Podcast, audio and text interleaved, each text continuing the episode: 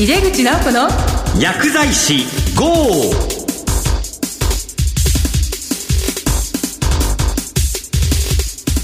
こんばんは。帝京平成大学の井出口直子です。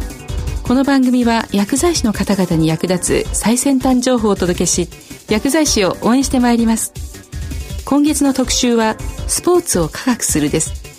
1回目はラガーマンのフィジカルの強さを徹底解剖すると題してお送りします1月12日東京国立競技場で行われたラグビーの全国大学選手権決勝において帝京大学が早稲田大学を破り史上初の5連覇を達成しました。その帝京大学ラグビー部をキャプテンとして率いた中村亮斗選手に先日雪の中東京日野市の帝京大学ラグビー部クラブハウスを訪問してお話を伺ってきた模様をお送りします。中村選手のフィジカルの強さに迫ります。お楽しみに。入れ口直子の薬剤師 GO! この番組は手羽製薬の提供でお送りします。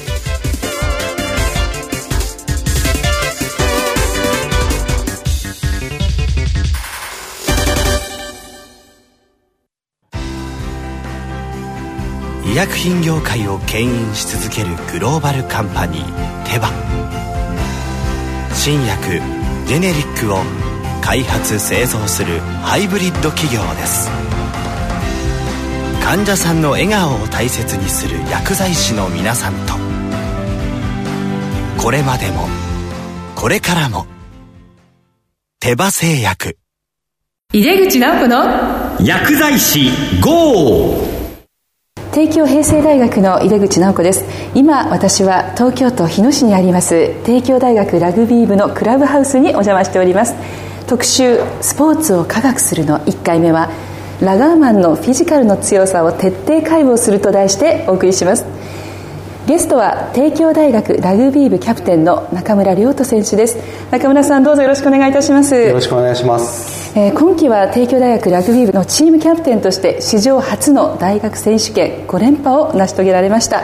改めましておめでとうございます。ありがとうございます。まずは中村選手のご略歴を紹介いたします。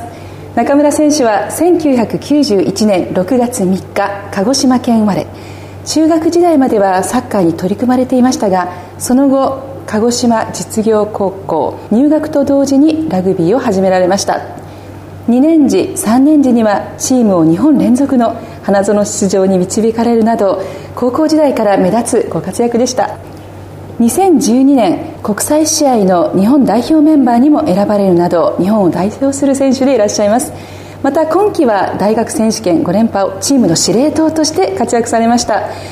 あの中村さんポジションとその特徴を教えていただけますか？はい。私が今しているポジションは12番センターっていうポジションで、はい、ラグビーの中で主にキックパスランニングっていうのが選択肢があるんですけどそれを全てやる役割でまた80分間の試合をコントロールするっていうポジションですまず過去の怪我のことについて伺いたいのですがあの中村さん高校時代に大事な試合を前に左足をあれ肉断裂でしたっけね。あの先生離脱した苦いご経験があると伺っていますがちょっとその時のことをですねお聞かせいただけますか？そうですね。高校2年生の決勝戦の後勝利して次は花園1回戦というところで肉離れを太もものところを肉断裂してしまって、はい、チームから離脱したんですけどその肉断裂肉離れっていうのを早めに処置すればよかったんですけど、えー、そのままプレーしてしまっててで治療が長引いたということに後悔し、はい、この怪我で学んだことはたくさんあったかなと思いますね。そうですか。あのやはり最初にやっぱ痛みもあったとは思うんですけどそれを我慢して続けてしまったっていうのはやっぱりどんなお気持ちがあったからなんですかね？そうですね、まあ、ラグビー選手、まあ、基本的に強がりが多くて、うん、あの痛くても我慢せっていう精神があると思うんですけど、試合そのもの痛いですもんね、はい、そこを、まあ、自分の中で我慢して、うん、すぐやめて治療することができたら、うん、また違ったことが起きてたんじゃないかなと思いますし怪我に対して思うこと学ぶことがたくさんありましたね、まあ、ラグビー人生これからまだ続く中で、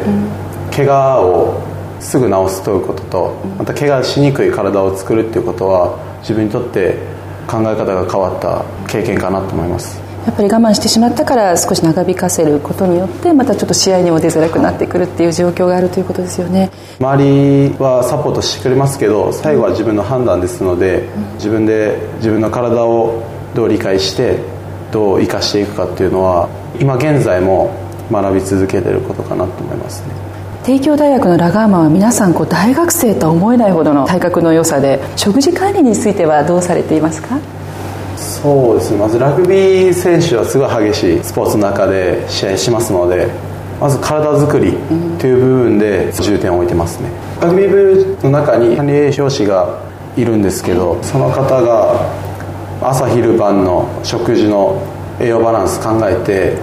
はい、メニューを作ってくださって、うん、で料理を作ってくださるまかないさんがいてその中で自分たちは食事しているわけなんですけどそれだけじゃなくてその選手たちがそれプラス捕食であったり、うん、夜の夜食鍋を今現在やってるんですけどそういうのなんか有名ですよね、はい、夜鍋でしたっけ、はい、お部屋でまた改めてそうですね。はい。もう一回夕食とは別にまた寝る前に夜4人グループぐらいで鍋を食べてまた栄養を取り入れるっていう形でやっていますね。あの中村さん入学の時には、まあ、ひょろひょろっておっしゃってたんですけども、えー、今こう私の目の前にいらっしゃる中村さん本当にラガーマンとして胸板もすごく厚くてですね。それから、まあ、ラガーマン首が太いってよく言いますけど首も太いですし、まあ、すごく大きいっていうイメージがあるんですが何キロぐらいで入学されたんですか？そうですね。入学当時は83キロ。83キロ、はい、で今現在が95キロですので、まあ、12キロは体重増えましたね。4年間3キロずつとか、うん、ちょうど12キロですね。それはやはりある程度急激に増やさないという。そうですね。あの急激に増やしてしまうと、うん、いざラグビーの試合やった時にすぐ怪我になってしまったり、うん、体の調子がうまくいかない。で足が遅くなったり体力も落ちたりっていうことがありますので、自分の体重に慣れつつ少しずつアップしてラグビー選手としてグラウンドでもいいパフォーマンスできるように少しずつアップするようには心がけましたね。あなるほど。そうなんですね。やっぱり全速力で走らなくてはいけないですし、ね、急に増やすと体がついていくのが膝に来ちゃったりとかそういうことないように筋肉をうまくつけながらやっていくんですね、はい、そういう方法っていうのはやはりきちっとクラブ部としてメソッドを持ってトレーニングされてるんですか？そうですね。トレーナーさんからはレクチャーがありまして、うん、まあ、体作りにしても栄養のことに関しても詳細まで部員全員が分かりやすく教えてくれますね。選手を一人お一人ここまで大きくしましょうというような目標っていうのを与えられたりするんですか？いやチームからは与えられないですけど上級生が姿としてここまで大きい姿を見せると下級生はその姿を見るだけで目標となりますので。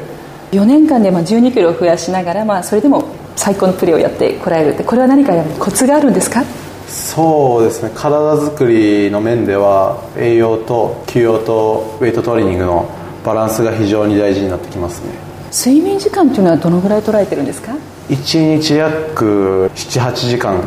はしっかりとってます。朝は何時頃起きられるんですか？朝7時起床ですね。もう一つこう気になるのが体脂肪率なんですけれども今中村さんは体脂肪率どのぐらいですか？今13%ですかね。13%、はい、これはこうラガーマンとしては割とスタンダードそのぐらいなんでしょうか、ね、そうですね。まあフォワードはちょっともうちょっと多いかと思いますけど、えー、これはもう体重増えていっても体脂肪率は変わらないそうですね、まあ、自分の場合入学当時からちょっと体脂肪率は減ったと思いますね。むしろ減ったという、はい、そうですか。もうそれだけやっぱりしっかり筋肉をつける体作りをされていらっしゃるんですね、はい、確かあの食事係とかそれをこう4年生が率先してやられてるっていうふうに聞きしたんですけども。そうですね。今年から食事係っていう食事の配膳、片付けまた準備っていうものを4年生がやるようにしましたね。大会っていうともう4年生はもう何もしなくて、下級生の下になればなるほどそういうたくさんの仕事があるってイメージなんですけどそのイメージがすごく変わったんですけど。上級生が下級生を助けるっていう部分で、まあ、下級生は高校から大学に入って、環境も変わって、で仲間が変わって、慣れてない部分があるんですけどそこを仕事とかたくさんの役割を持たせてしまうと苦しくて潰れてしまうっていう悪い文化にもなってしまうのでそこは4年生が率先して余裕のあるところを下級生に見せてあげてでまたその見せてもらった下級生が4年生になった時に次の後輩にっていういい文化が今の帝京大学ラグビー部にあるんじゃないかなと思いますね。そうですね。それは中村さんが1年生の時からもうすでにあった文化なんですか？そうですね。毎年毎年4年生がやることは増えていってますんでもそうですか、はい、4年生はそれで実際大丈夫なんですか？4年生はもう問題ないですね、問題ない。最後の1年ということで、ええ。チームにどう貢献するかっていうのを自分たちも考えてミーティングしてやった上での行動ですので、あのもう中村さんといえばもう日本一のもキャプテン、まあ、リーダーっていうイメージなんですけどももう帝京大学のラグビー150名ですよね。でその中でご自身リーダーシップを捉えるっていうのはなかなか大変ではないですか？自分一人で150人をまとめるっていうのは正直難しいです。ただあの自分の周りにはたくさんの他のリーダー陣また素晴らしい上級生が周りにいますのでその仲間のサポートを受けながら一緒になってあのチームを引っ張っていくっていうことは自分の中ではあのすごい意識してやってますね、まあ、例えばあの言葉一つにしても行動一つにしてもみんなの思いを考えて今どんな気持ちであの行動してるのかな発言してるのかなっていうのを考えてその行動に対して発言に対して自分も深いところまで探って観察して洞察して声かけるようにはしてますね、はあ、そうなんですか。やっぱり150人いれば考え方とか性格もで育ってきた環境もみんな違うと思うのでそ、ね,、の一人に合ったアプローチを150人いれば150人のアプローチの仕方があると思うのでそこはうまく勉強しながらキャプテンとしてやってきましたね、まあ、それはすごくなんか伝わっているかなっていうふうに思います。そうしますとね中村選手の場合はまたメンタルの強さというのも大きな武器だと思うんですけど何か特別なメンタルトレーニングなどは行っていらっしゃいますか？特別なメンタルトレーニングは行ってないんですけど、ええ、日頃本当に小さなことでも考えて行動することは忘れないでやってますね。今回雪降りましたけど、はい、雪かき一つにするにしても面倒、ええ、くさいなもうやりたくないなって思ってやるよりは、うん、これみんなのためになるのであれば、うん、みんなが気持ちよく練習できるように楽しんでやろうっていう思ってやったり、一つの小さいことでも前向きに誠実に取り組もうとは思ってますね、うん、そういうのが積み重なって大事な局面でぶれない負けないメンタルができるんじゃないかなと自分は思ってますコミュニケーションに関してもちょっと伺いたいんですけども、まあ、チームスポーツですよねラグビーというのは、はい、プレーで学んだことっていうのはどんなことですか？そうですね。ラグビー、うん、あの基本的に役割が結構決まってるスポーツで全て1人のプレイヤーが全部をするのではなくて15人がみんなそれぞれの役割をしっかりした上でチームが勝てるっていうスポーツですので、はい、自分の与えられた役割を果たすことは大事ですしまたそれを果たしたのならば他の選手を助けるようなサポートをできるぐらいの余裕を作れるような選手になりたいなと思ってますね。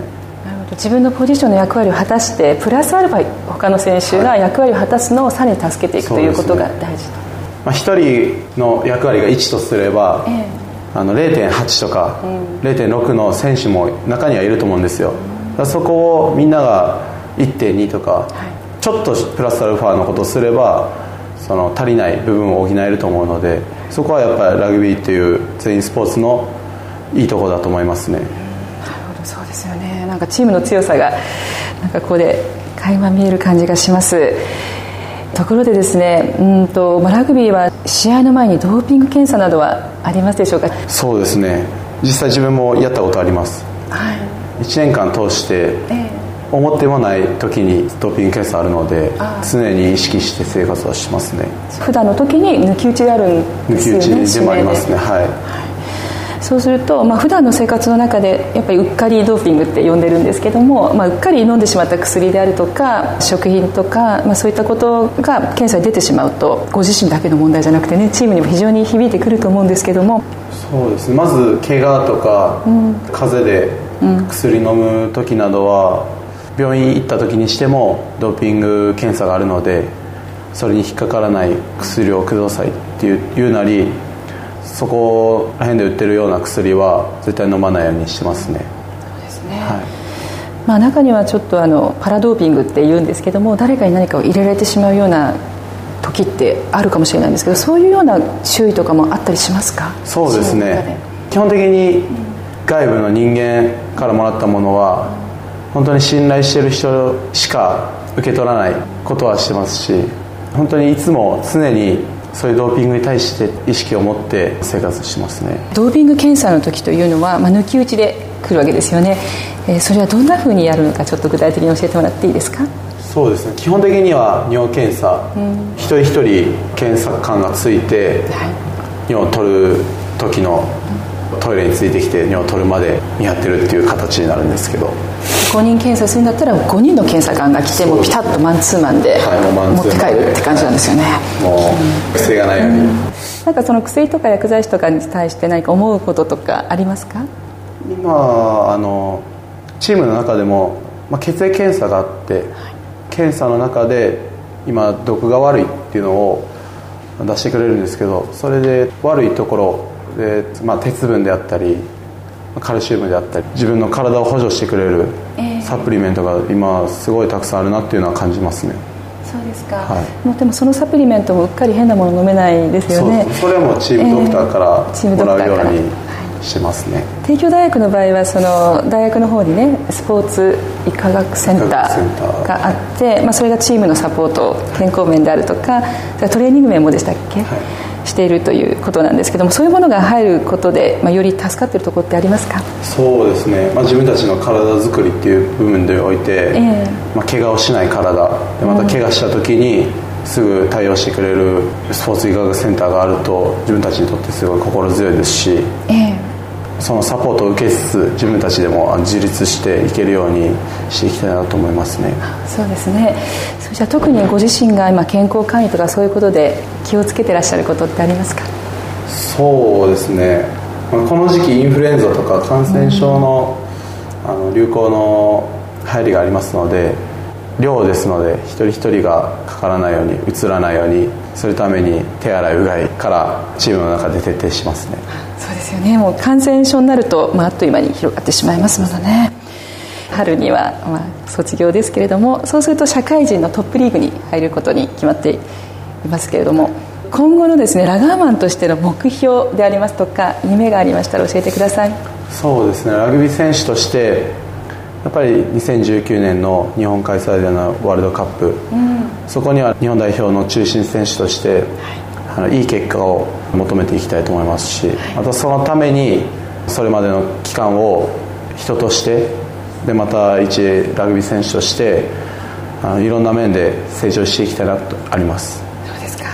そうしましたらあの最後にこれを聞いていらっしゃるリスナーの方に何かメッセージをお願いします。はいラグビーチームというのはラグビーチームドクターまたチームトレーナーまた管理栄養士っていうさまざまな形でサポートを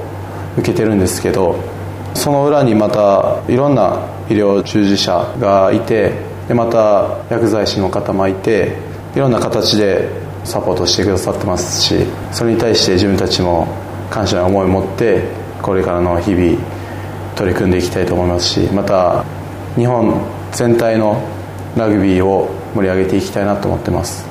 どうもありがとうございました。なんかこれからの本当ラグビー界もとっても楽しみになってきました、えー、私もぜひラグビー場に足を運んでいきたいと思います。というわけでスポーツを科学する特集の1回目はラガーマンのフィジカルの強さを徹底解剖すると題してお送りしました。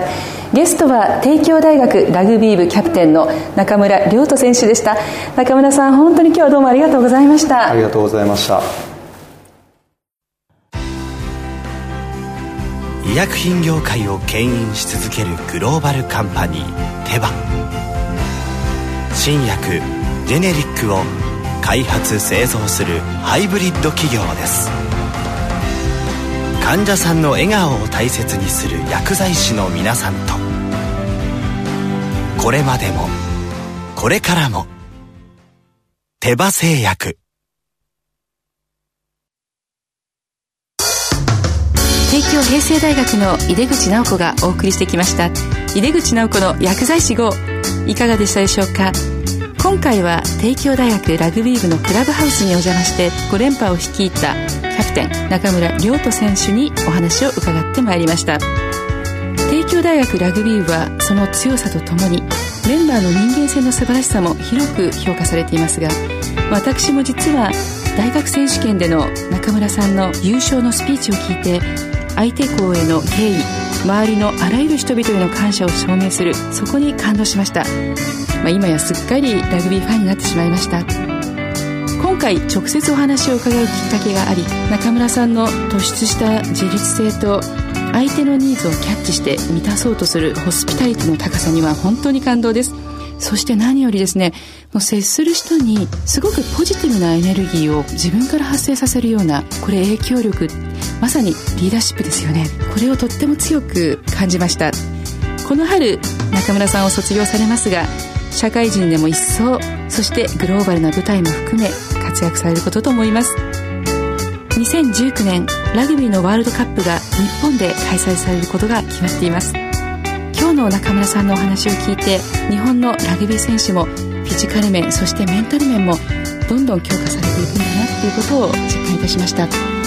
私もこのラグビーのワールドカップ成功に終わりますことをラグビー一番として応援していきたいと思っています。さて4月からこの番組は新しい番組名で薬剤師だけでなく医療従事者の方などにも幅広くお聞きいただける番組にパワーアップしていきたいと考えています。次期番組名を募集したところたくさんの素晴らしいアイデアやお考えを皆様からご提案いただきました。ありがとうございました。皆さんの思いやお考え番組にどんどん反映させていきたいなって考えています。近々新番組タイトルをラジオ日経の番組ウェブサイトで発表できると思います。